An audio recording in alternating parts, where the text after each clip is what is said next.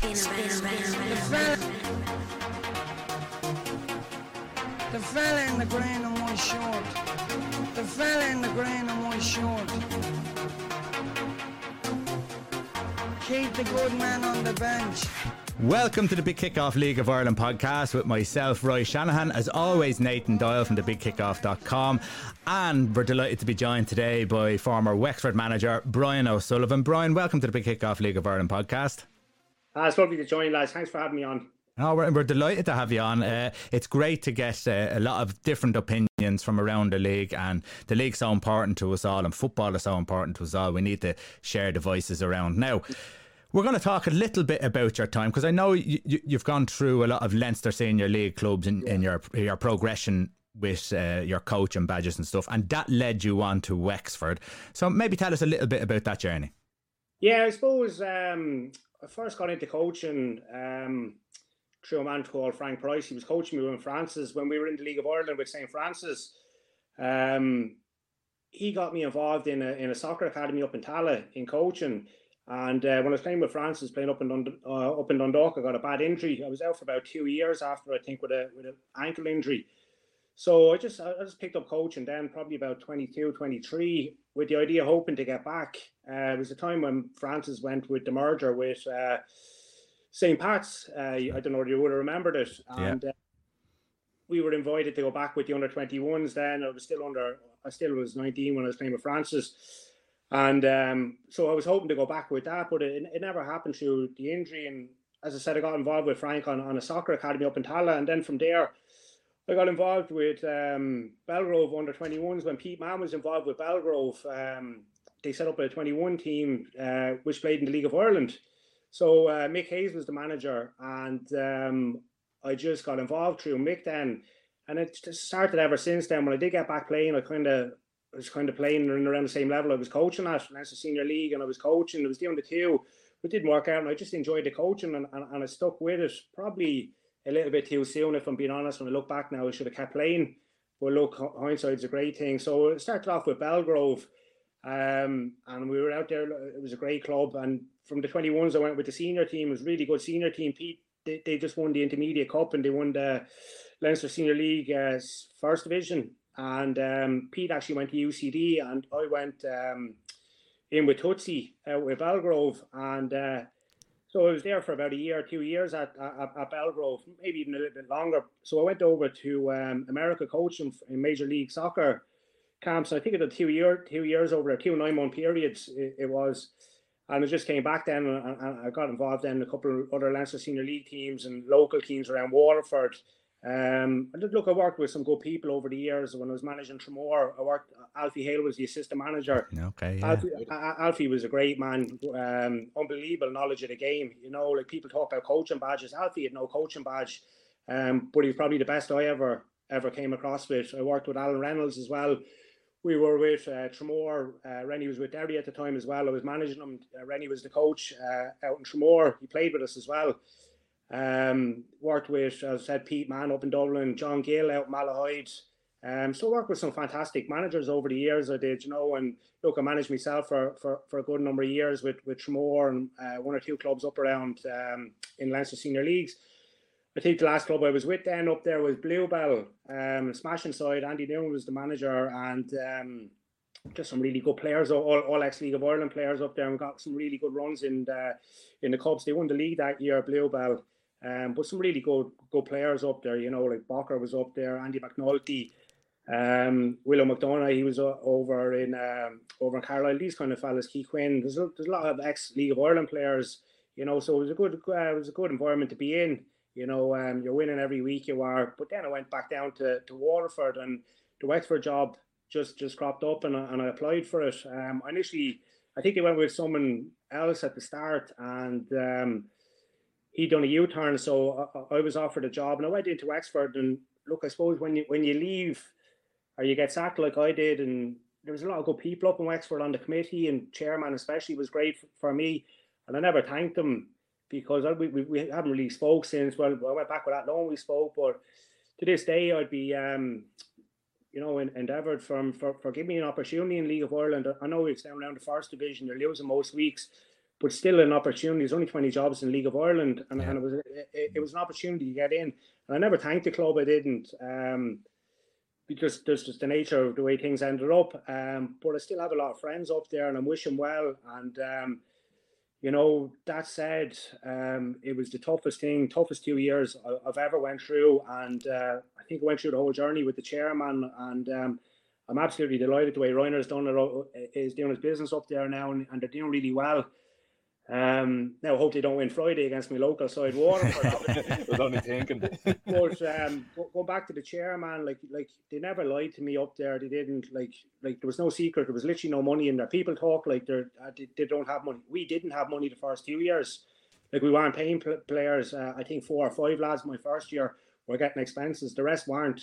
Um, the second year was was pretty much the same. So we had to go in and we had to change the environment of the club. Like there was lads that wouldn't train the first year we called training sessions off towards the end of the year. You've heard of stories, people going looking for training grounds, you don't know where you're training. That was us. We didn't know how many numbers. We, would have a training, lads were pulling out of training sessions. It was the toughest thing. Breener was leaving one week, I'd be leaving the next week, he'd be leaving, I'd be leaving, and uh, we just kept each other in it. And obviously, with, with the chairman, Sean O'Shea, um, I, I found him great. And as I said, like he always said to me, you wouldn't get sacked out of this job, but I think we know that's a lie now. but um, no, can't believe you fell for that one. Yeah, look, but you know what? They, like, um, I, I, really am. They are great people up there. Look, they, they, they literally didn't have money. Their hands were tied. There was no secret, though. In fairness, they always had my, my corner, and it was just about keeping the club alive for the first two years. The third year, we did get a little bit of money. Again, would have been the smallest in the league, um, but there was a little bit there to to improve. And Reiner, what we would have gave Reiner to what we took over was night and day. You know, we had a settled training facility. It was good facility. The culture of the club had changed. There's good lads up there. You know, obviously he's gone out and got, got a little bit better. Uh, look, I think the club have invested this year, and I think they needed to do that. And it's great to uh, to, to, to see him um, being able to get the players in. You know, and, and I think the fans up there deserve it. They've gone through a, a hard time, but everybody in the club has gone through a hard time. But look, as I said, I'd like to thank him. I'd like to wish him well um, going forward. Like so, so but but it was hard. Yeah, yeah, absolutely, and and there's a lot of clubs around the league that are on a shoestring, and uh, I don't think a lot of people know that. A lot of the fans probably no. don't know that either. Uh, we'll move, we'll talk about that a little later because we, we'll be talking about Athlone Town yeah. and stuff like that. Uh, what was the the major difference that you seen when going from Leinster Senior into the League of Ireland? Well, if I'm being honest with you, when, when I was at some Leinster senior league teams, they were ran better than Wexford when we went in. Like we lads weren't training. We like you know facilities. We were hopping. We were in Carlow. We were in Waterford. We were in Wexford. We were in Arklow. We were jumping around. We were um, but like like the likes of when we were with Malahide, lads trained. Lads were always there, and it was a little bit of a shock when we went in and. Um, lads weren't training, you know, uh, they always had an excuse, you know, and so we, we had to do a proper overhaul in, in, in, the second year we were there, and we, we, we obviously had a lot of local as the first year. Um, and that didn't work. Unfortunately, didn't work. So you, you want to have local lads. So we obviously had to go into Dublin, and, and we, we Louis came up with an idea we'd work off. We tried to get the best of the 19s while we could. We tried to get loan players and we pick up a few experienced players. And in fairness to us, in the second year, we started off really, really well. And any bit of bad luck we could we could have we actually had like we started off the season flying. I think we were we were fourth or fifth, and um, then COVID came and we came back. We did, and our top four was um, Connor English, Kaleem Simon, uh, uh, Keen Cavagna, and uh, I can't think of the other winger. Who was the other winger? Connor English was was one. Kaleem. And I think we lost three. Uh, we played Athlone, and first game back, we lost three of them. Killeen went to England. Uh, Keane, Keane ended up going back playing local football, I think, through, through work or, or whatnot. Connor English picked a bad injury up. And the fourth one I was trying to think of was Ola. We signed Ola, and uh, it was a dual registration, uh, and he and he couldn't play. So that was three to four uh, lads that we had up top that were just gone straight away after the fifth game. Like, and we didn't have players to replace them, and uh, we couldn't go out and sign lads because you just couldn't at, at, at, the time. And then we start picking up injuries, and it just it just went downhill, and we just had some really bad results. We had a paper thin uh, squad, and we were playing Friday, Monday, Friday, Monday, and we were going to extra time in games and, and stuff, and we played some real growlers. We did, and we just picked up a lot of injuries.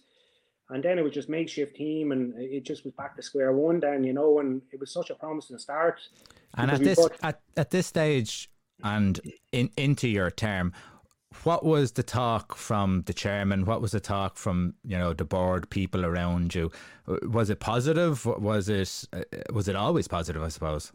No, look, look, you can't be positive down there. Let's be honest. Like you're getting fed every week. It's hard. You, you, you, you're not paying lads.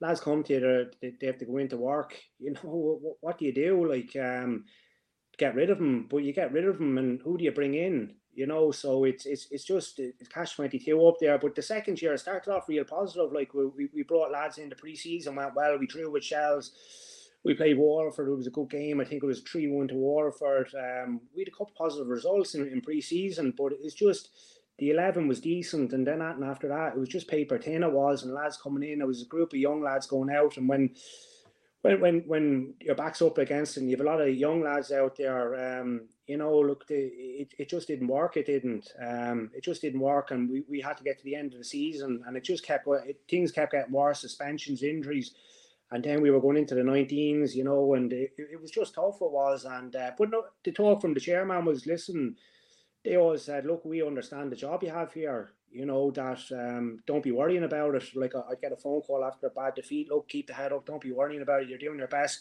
They look. The, Shawnee turned around to me and he said, "Look, we, we're kind of embarrassed as well here. Like we're embarrassed what we're paying you. We're embarrassed what not paying the players."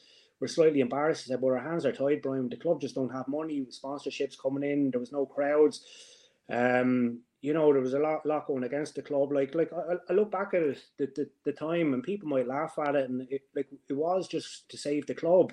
And then uh, in year three, look, a little bit of money come in, and, and for Ryanair, you can tell there's there's been a little bit of investment in. You see the training ground, the gear they're wearing, the buses they're travelling on. Like we were driving the games, we couldn't we couldn't get a bus. Uh, and to be fair to some of the players, they paid it out of their own pocket, right. uh, own, you know, and um, even to get pizzas at it after a game was tough. There was just no money there.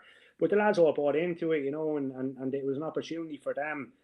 Um, the play League of Ireland was an opportunity for myself. It, it was, but it was just extremely tough. And and, and the, the, look, the board always had your back. They had, and they always encouraged you to just to keep going and and stick at it, like you know. And and, and that's why I, why I thank them um, to this day. Like you know, it, it, it was tough and even in year three, then look, there was a little bit of money, as I said, gone in, and and um, you know, I remember Rennie, I was talking to Reynolds, and uh, the budget was this up to December, and then it went kept going up a little bit in in um in January. I remember Rennie said to me, and stick with me, he goes, your buddy, he said, you don't get off to a good start, they, will get rid of you because they don't care how they gave you the how they gave you the, the thing. They'll only look at what they have. And I said, but Rennie, it's still probably the smallest in the league. He said, I know, but they won't care you know, and he, and he was right, like, you know, and the club would have looked at, at that where I would have wanted all the budgets in the end of September. What we have, we, we go out and get players, but it kept going on. It was good in one sense, the money kept coming in. Now, the money kept, it was 100 here and 100 there, and it, it kept coming in, you know, and, uh, but, you know, it was, it was, it was all handed to us in, in, in January. And then, look, I, I kind of wanted out after the Athlone game, and chairman kept me in it. And UCD game, I, I wanted to leave. Um, and he kept me in it, and we had a chat about bringing players in in Jan in in the window. And he was asking me, "Who do you want?" And I was like, "Who who do we get?" And I said, "Look, is there any point going down to Cork?" And he said, "Look, Brian, just go down." He said, "You don't know what'll happen." He said, "We get to the window, we get players in, we understand." And and look, obviously, the social I'm not on social media. It, it obviously went into meltdown after losing seven seven games in in, in a row. And uh, look, I was done anyway. I didn't want to be there. I actually regretted going back mm. in in the third year, I didn't want to go back, and um, I had one or two offers, coaching jobs, and um, I, I, probably would have been better off taking them. But look, it's. Um, it but like everything in life, uh, Brian, it's an experience, and you and you you will bring that with you, and you'll be the better for it in the long run. Uh, uh, so when you go and take another job, I know you went on to Athlone to help out in in Athlone. Uh, you're going from they say the frying pan into the fire because it's a very similar kind of club which has uh, should be bigger than it is. Um, it's a it's a club that has its own area, has the own people, has football around them. that should be probably doing better, should should have that kind of local camaraderie.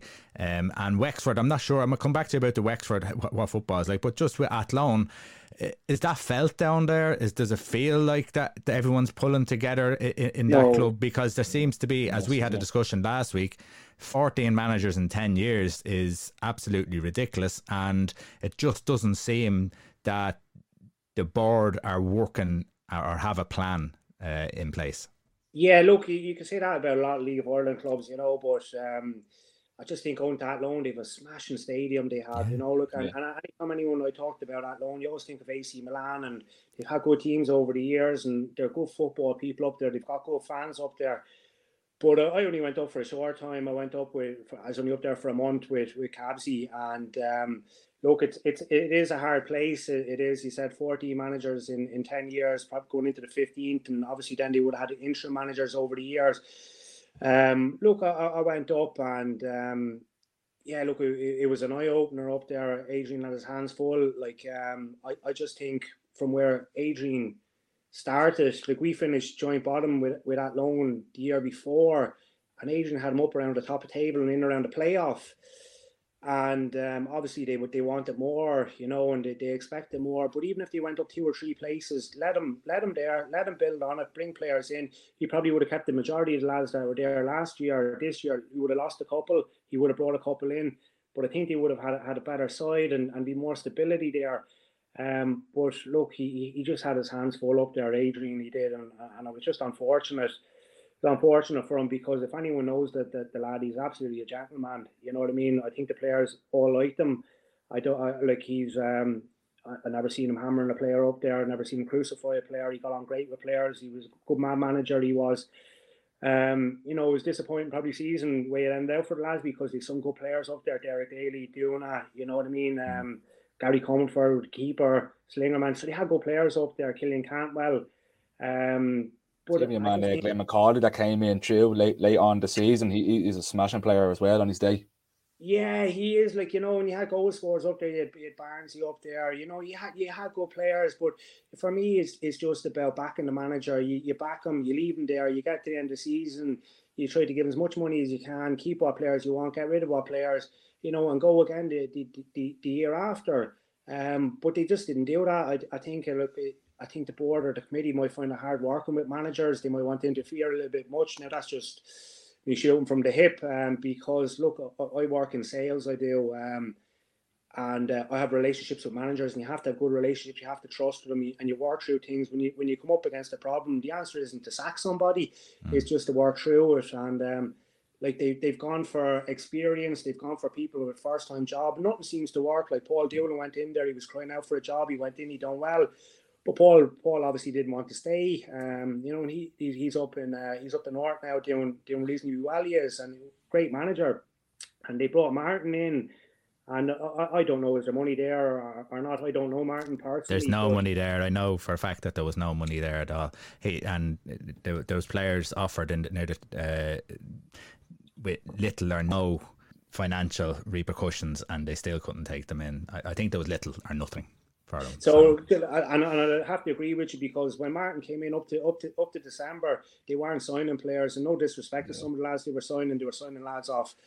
Obviously, you know, wouldn't wouldn't didn't want that Wexford, and, and they wouldn't have been getting paid there, and, and you know they'd be pulling lads out of um, other other areas, underage things. They aren't getting paid, and and it, it, looked like the budget went into three or four or five lads up there, the likes of the senior players. They signed young lads.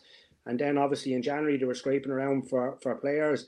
Like I spoke to Jack Doherty after after Martin got uh, sacked, and Jack Doherty told me he was probably one of the best managers he played with. Jack was over with Ipswich. He was a schoolboy international, and he sings high praises of uh, of Martin. You know, he just he just didn't have the players there. But but look, he probably wanted to be out of it, Martin. You know, he, he, he it's not nice losing games.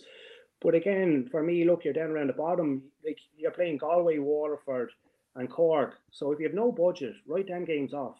You're not getting out of them because they're full time teams. And then the teams in around you, if you don't have the same budget as them, like you're not that much like you know, like just leave Martin there. Like no one's laughing at the club or laughing at people Out there. Let Martin work there. If he wanted to stay, I, would let him stay and just keep backing him. And if he's there for three or four years in the same situation, so be it. Because I, I always say that um, what's going on in the pitch is a reflection of what's going on in the boardroom. Let, let's be honest. We all know the best players, including yourselves, lads, in the league. Yeah. It's Yeah, not yeah. a secret. It's not a secret. You know what I mean? To get team to get team fit and organized, it's not hard. Honestly, give me give me the good players. You know what I mean? Like, and, and and that's what it is like. But the problem is when you go out and you- you're offering lads fifty or hundred euro, they're not coming. You know, like I could tell you, lads. I, I remember I have a cousin, Desi Hutchinson. He came back from Brighton, and I, I- rang Desi, but we knew we'd never get him. You know what I mean? He went to Waterford and he's playing J now but there was never never a chance of getting him. Like you know, even what what what what what, what we're offering. So we went after fellas like that, Derek Daly, um, lads in in Waterford, Matt Matt Connors, um, uh, Dean Dean O'Halloran. We went after all these fellas, but they just wouldn't come because there was no money there up, up at Wexford, and it's extremely hard. And your hands are tied. So look, I, I going back to, to myself when I was glad to get out of it. Like you know, like you look back and you say to yourself, look, all, all the time I stayed with Wexford through the hard times when, you know, and your, your weekends are ruined.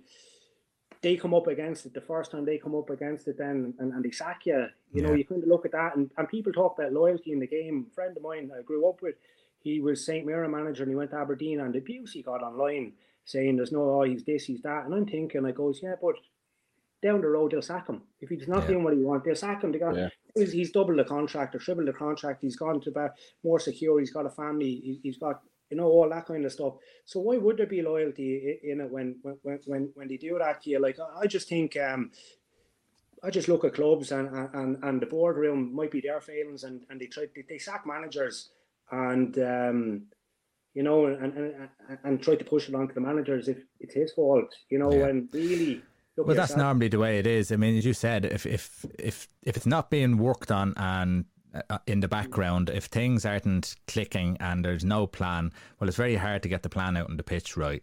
Um, I, I- I've we've seen it with loads of clubs and the likes of Athlone and Wexford.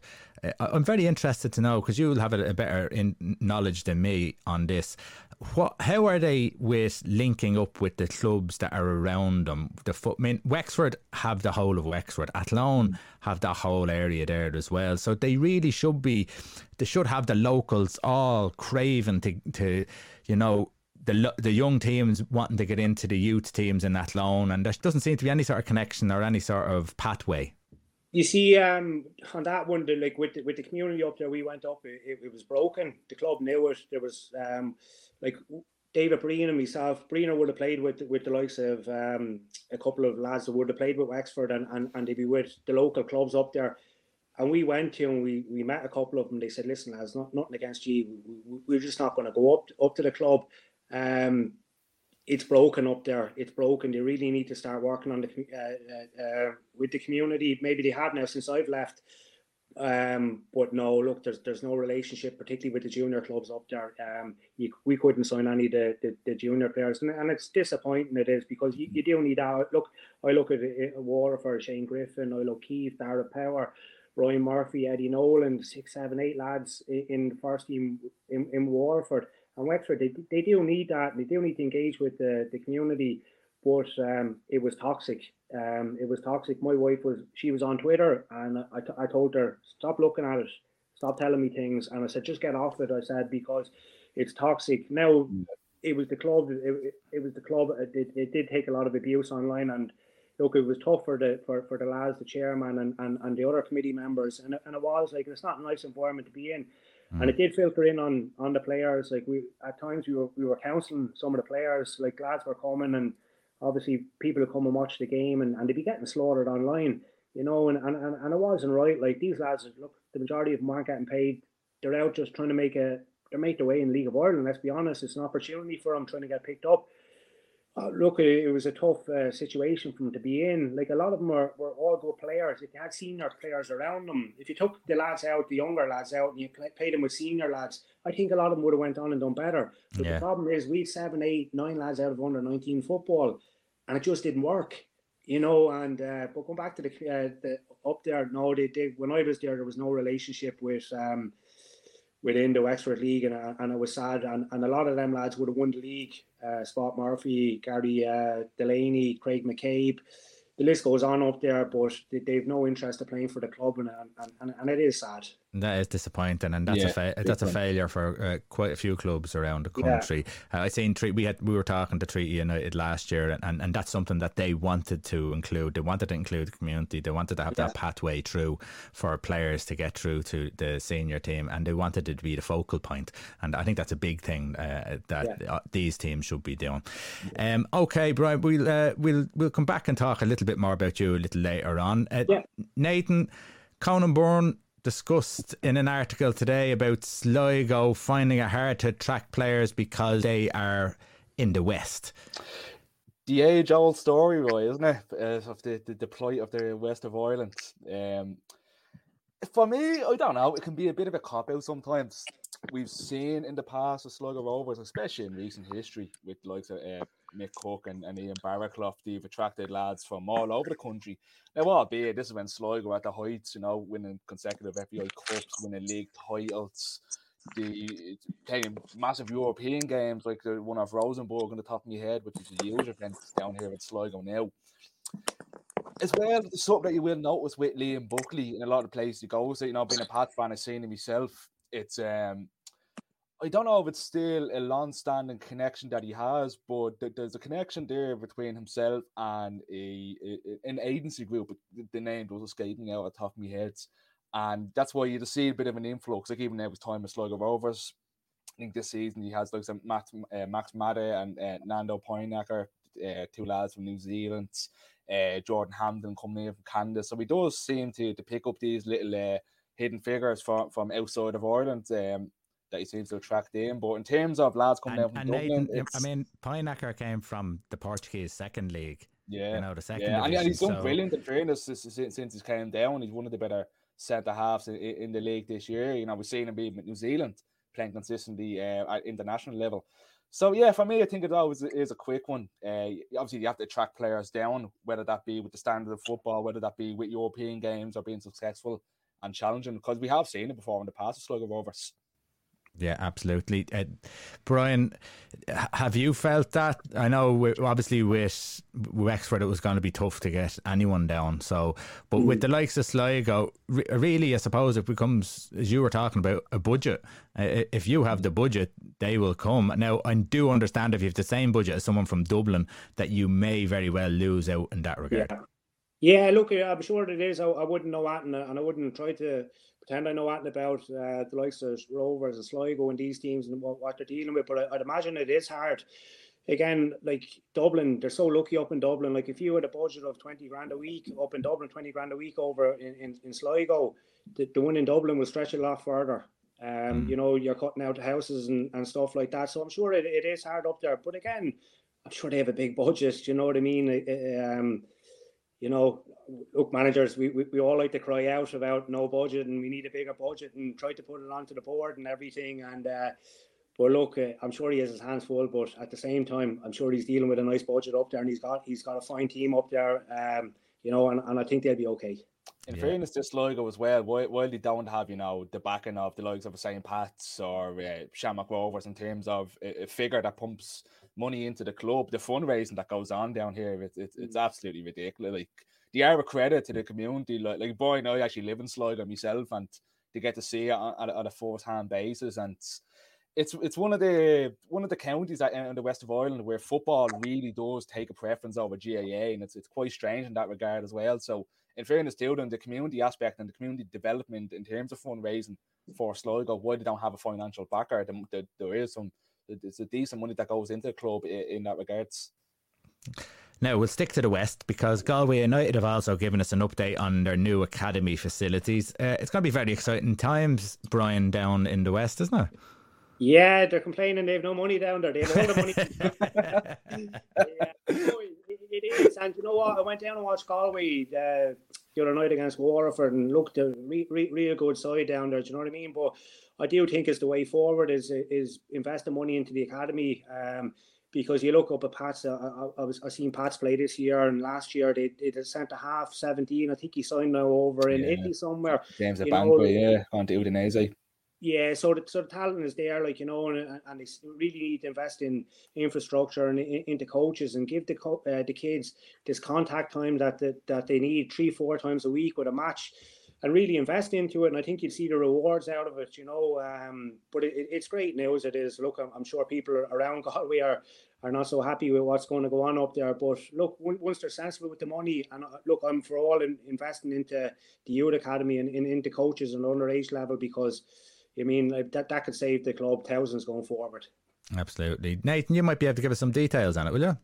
Yeah, this is something we've been talking about for a few weeks now, isn't it? With, with the investment, uh, the takeover of the Comer brothers, and this is one aspect of it that we're really looking, like Brian was saying, the, the importance of investing into the youth academy and, and this new uh, proposed uh, facility. So they're looking at uh, it'd be newly built two-story sports center. We're also going to see three football pitches and three astro, astro pitches on site. We're equipped with state-of-the-art floodlight systems. We'll be also looking at two fully enclosed astro, astro pitches that can be used in all weathers.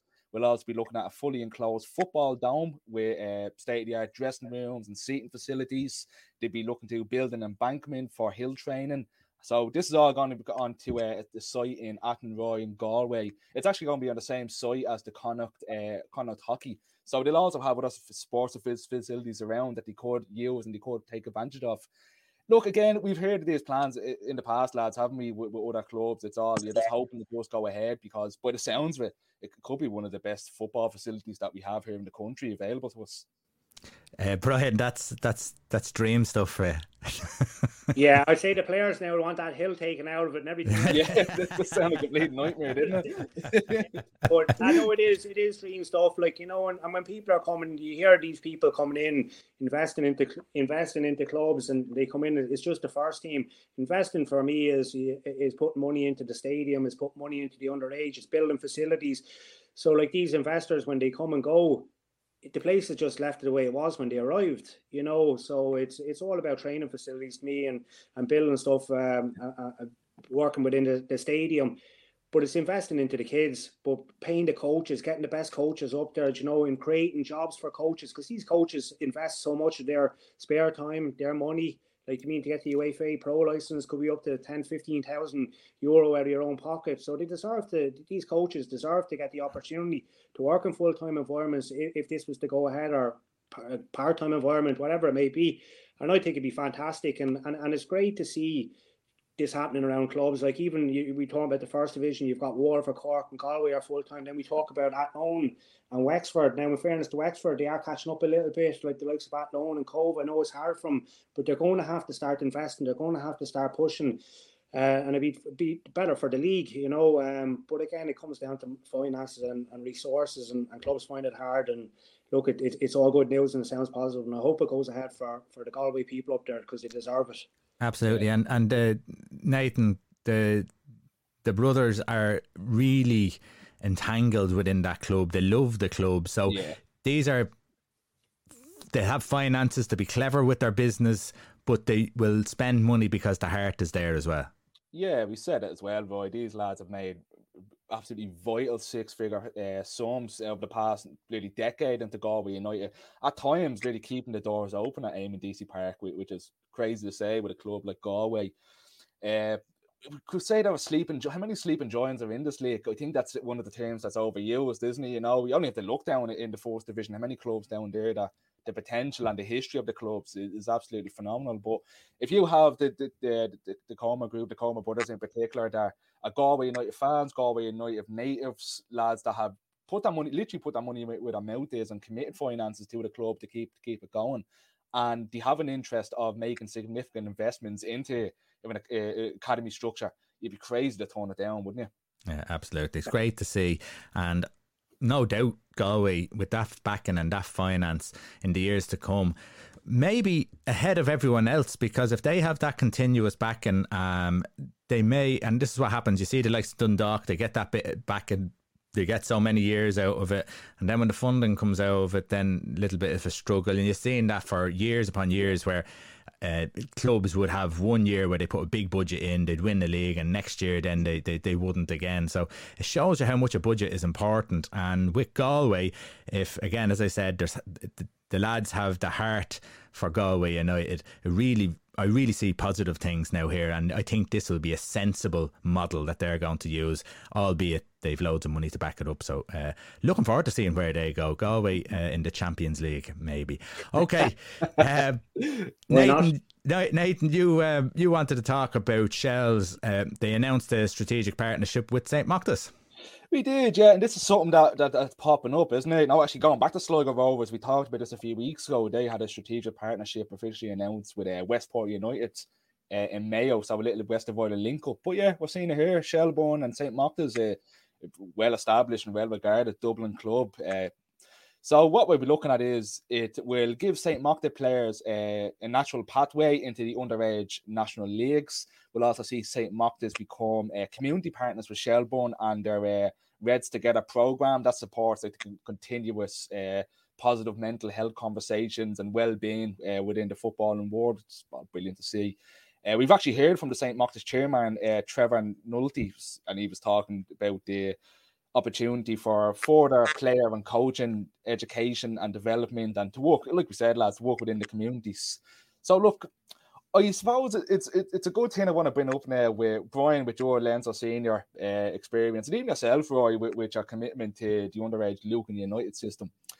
When I look at these, and I, I talked about the positivities of the Sligo and Westport link up coming from a League of Ireland fan point of view, is there a little bit of a worry that somewhere, you know, the little guys in this conversation now, now being St. Mochta's, uh, are we looking at it? It's like this link up here. Is it going to benefit Shelbourne more than it's going to benefit St. Mochta's? Or St. Mochta's going to get left behind a little bit? Do you think? Brian, I'll let you go on first. I have my opinions. You you can go first. Yeah, look, they're. Um, I think if they're done right, they, they, they can be a good thing, and I think people do need to be sitting around a, a table and uh, and talking, and we, we, we do all need to be helping each other out. Um, it can't be a closed door.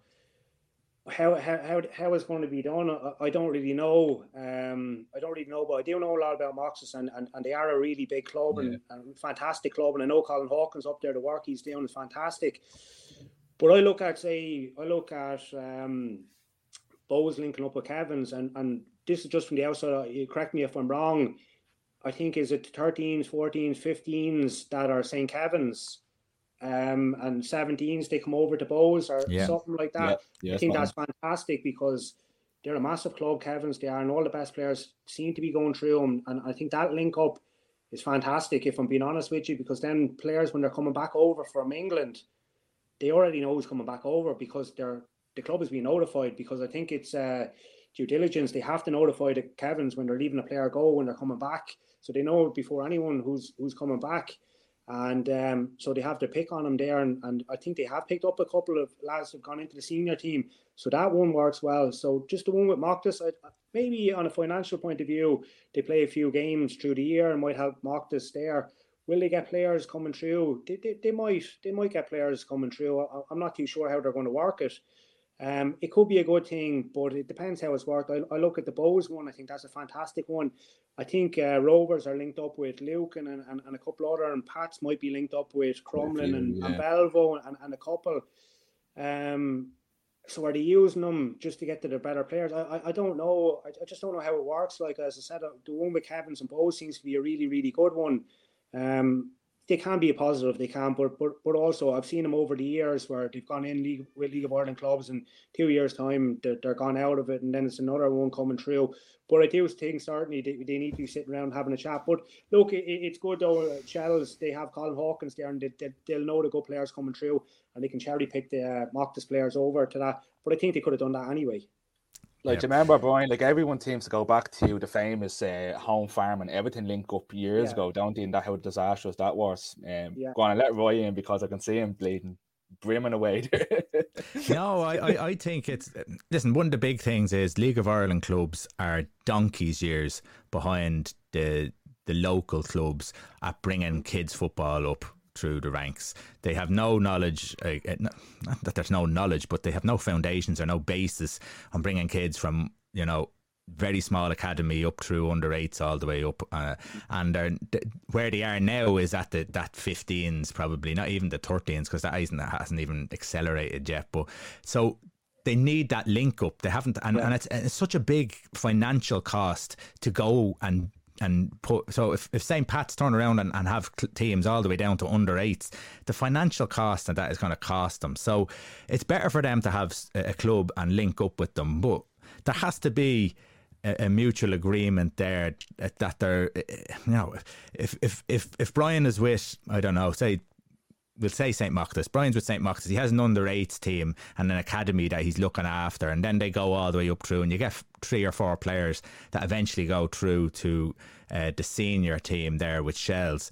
There has to be there's a lot of hours, there's a lot of time that's has been put into to those kids, and for the likes of Shelbourne, if an English club or now an Italian club or a Spanish club come in and and they take those players and and and, and they get money for that it needs mm. to trickle back down into these yeah. clubs as well.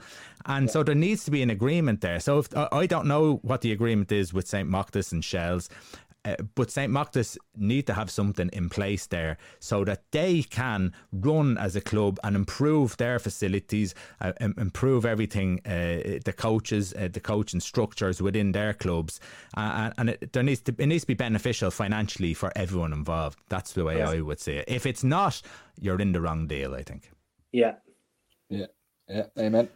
Okay, Nathan. So I shut you up there, Nathan. I, I thought you were going to come back there. And, and, and no. no, no, no, not really else to add. Like, like, like I was all coming from a from a League of Ireland point of view rather than a Leinster scene. Yeah, but like, I, mean, I was like, like the League of Ireland, like it's obvious they're going to go in and cherry pick the best players.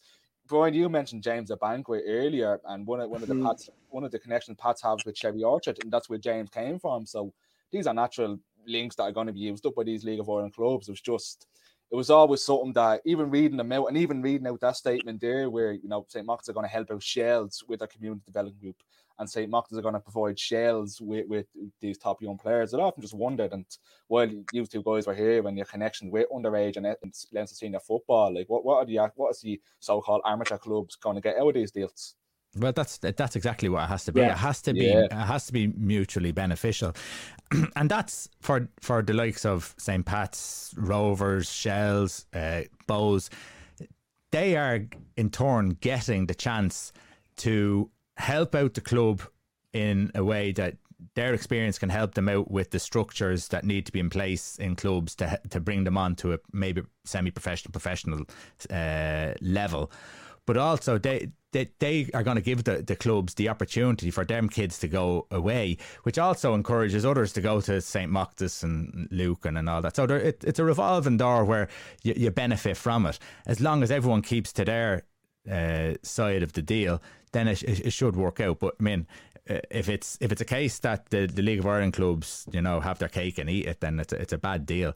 And um, you know, I think the League of Ireland clubs, it's a great thing for them, and I think they should look at it as something positive and very fortunate for them to have because, as I said, it'd be very expensive for them if they have to do it on yeah. their own. So, but just just on the one you were saying though about they go in and, and, and they help the coaches and improve the coaches the work that Mock is doing and Colin Hawkins and them, they've got some very, very good coaches in there. I don't look, I'm sure maybe you might need to have Colin Hawkins in, in there. I think they can upskill their own coaches in there. And I think with the FAI, they can upskill it.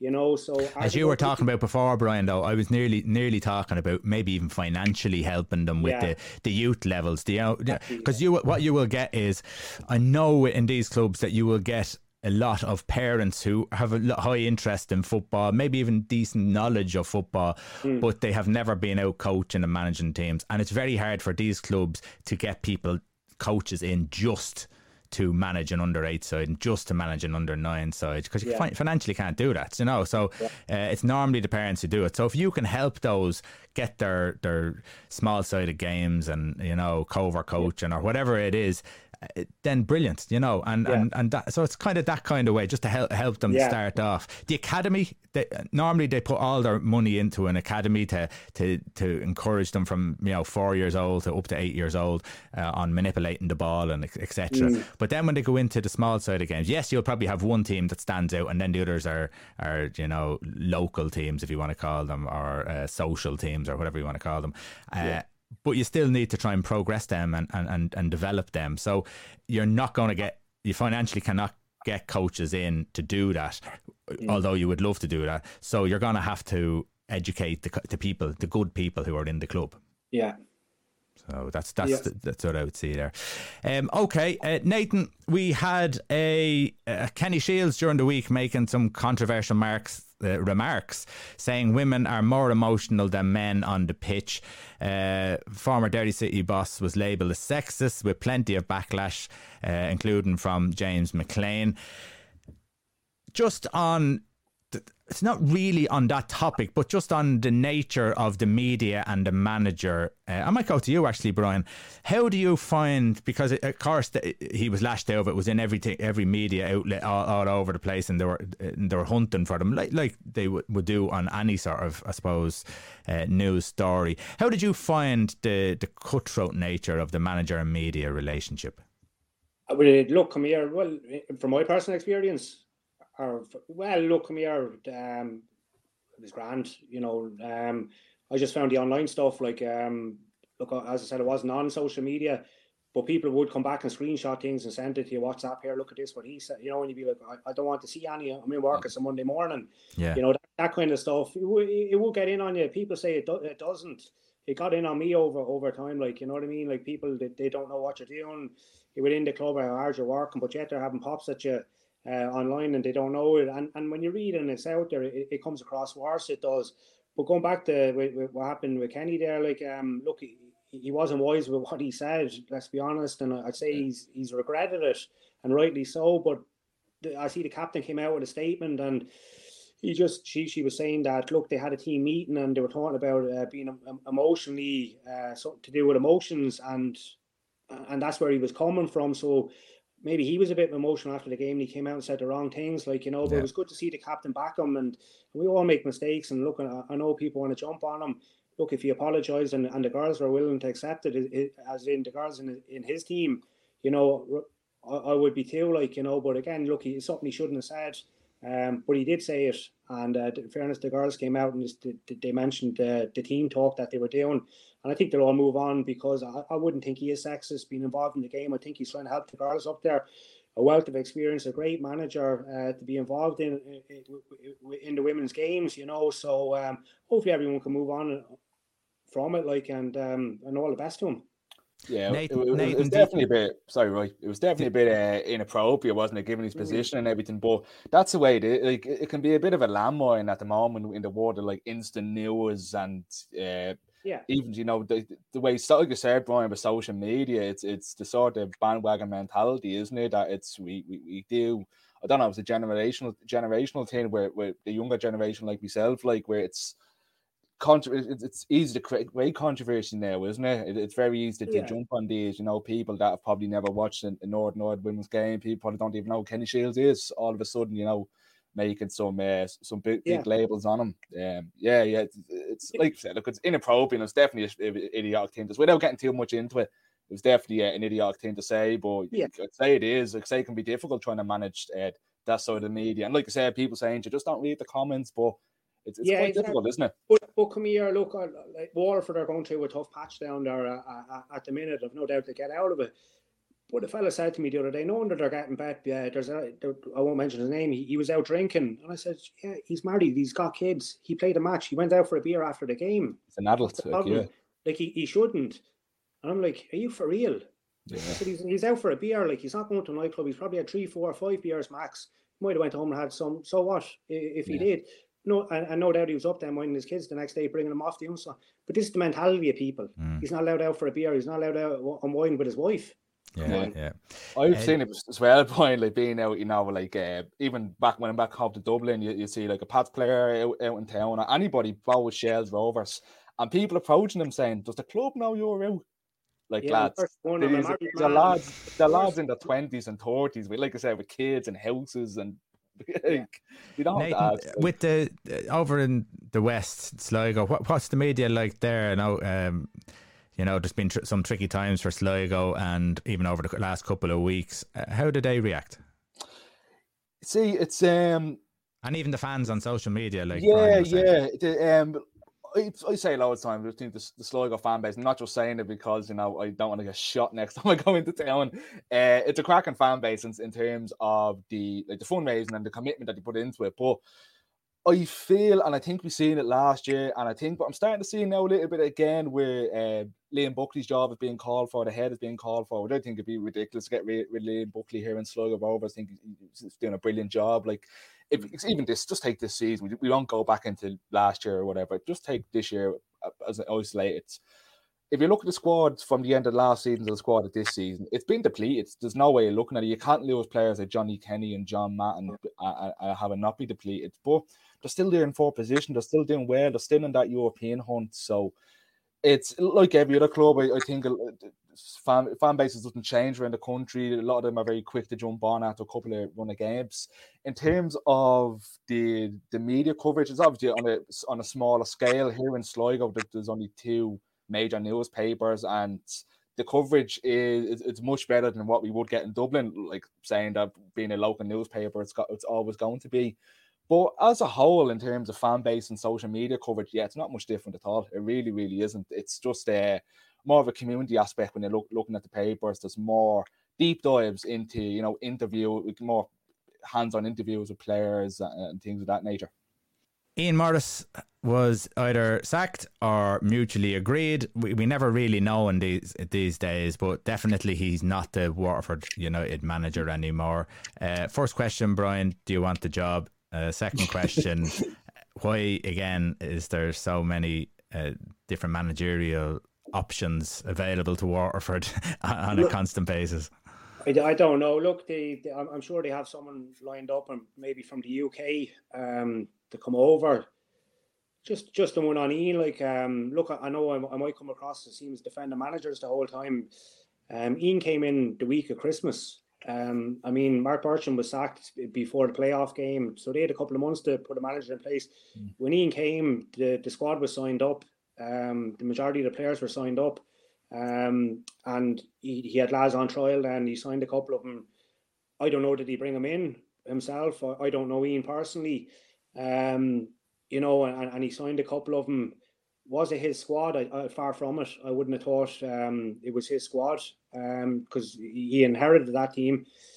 Um, look, I, have been to the games. I have. The fans went after him early doors. Um, just so we were living in ten games. Like for, for, from a business point of view and a football point of view, I, I, I think Waterford are going to get to a playoff, a minimum of a playoff with, with the squad they have this year.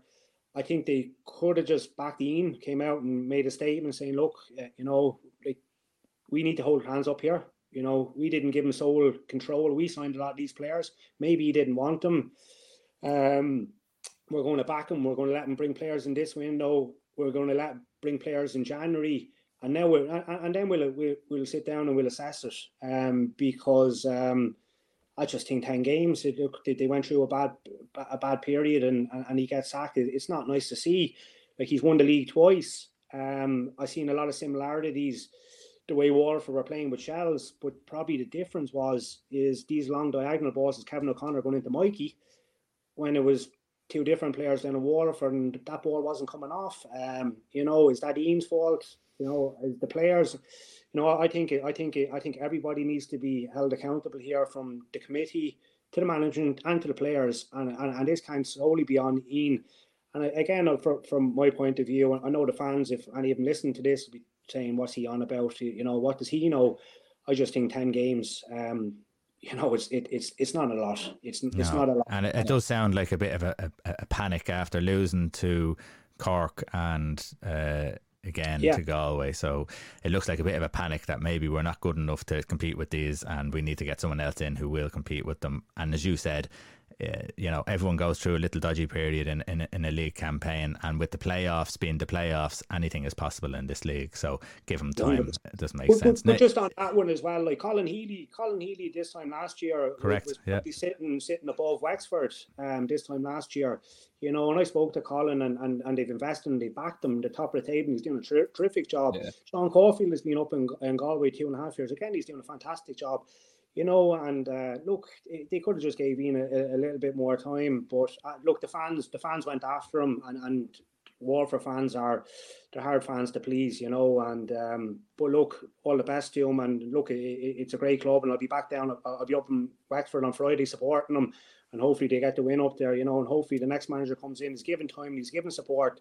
Off the off the committee, and this this stuff knee jerk reaction of 15 managers in 10 years and six managers since Rennie left. I think yeah. you know it, it, it, it, it's madness. You need to have a plan in place and, and back the manager. And as I said, when you go through a tough time, it's not the reaction. Yeah, we'll sack him. We'll get somebody else in. Yeah. You know, everyone take accountability.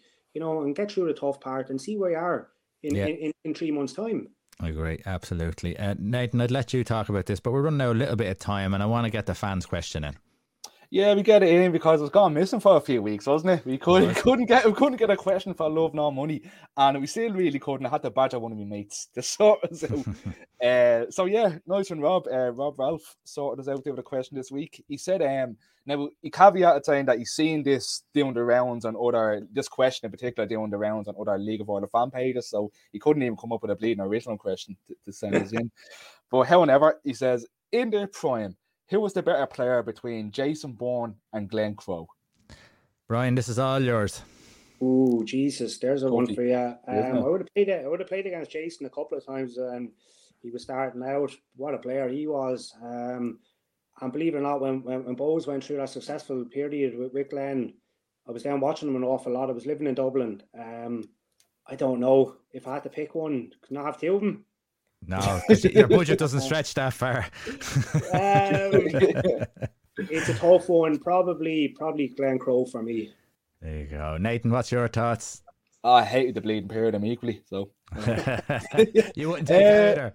Ah, no. Look, it's um, like I was even looking at it like, like they both won the same at the league titles, both won the same at of FAI cups, both won the same amount of PFAI Player the Players Player of the Year award. So you can't really go off honors and, and, and, things like that. But yeah, it, it was pick out of two. But you know, I'll go the other side. I'll go with Jason Byrne, just in terms of longevity. Like Brian was saying, like that's some mm-hmm. career, isn't it? Like he, I wouldn't remember. It was only I think three in '98 when he came when he came along with Bray Wanderers, but. Yeah, natural goal scorer, second all, I think second isn't in the all-time League of Ireland goal scorer list behind the great Brendan Bradley. So, yeah, I'll go with Jason, even though I hate the period as a Pats fan. Okay, I, I won't go undecided. Uh, we'll leave it the way they are because, as as Brian said, they're two quality players, not yeah. much between Great them, and uh, they'd be worth a few quid now playing at the moment. If uh, look at Shamrock Rovers now, no nothing against the strikers that they have, but they could do with a top top finisher. And if they had one of them, that team would be well, unstoppable, really. In all fairness, so uh, yes, they're hard to get strikers, and uh, we will be doing a, a, a, coaching discussion, a coaching debate over the next few months. We'll be doing one once a month, and uh, uh one of the questions very well may be what makes. Uh, how do you coach a, a, good striker, or how do you make a good striker? Um, Brian, you might think about that one because that's uh, that's obviously one that's baffling the country because we don't have too many coming out.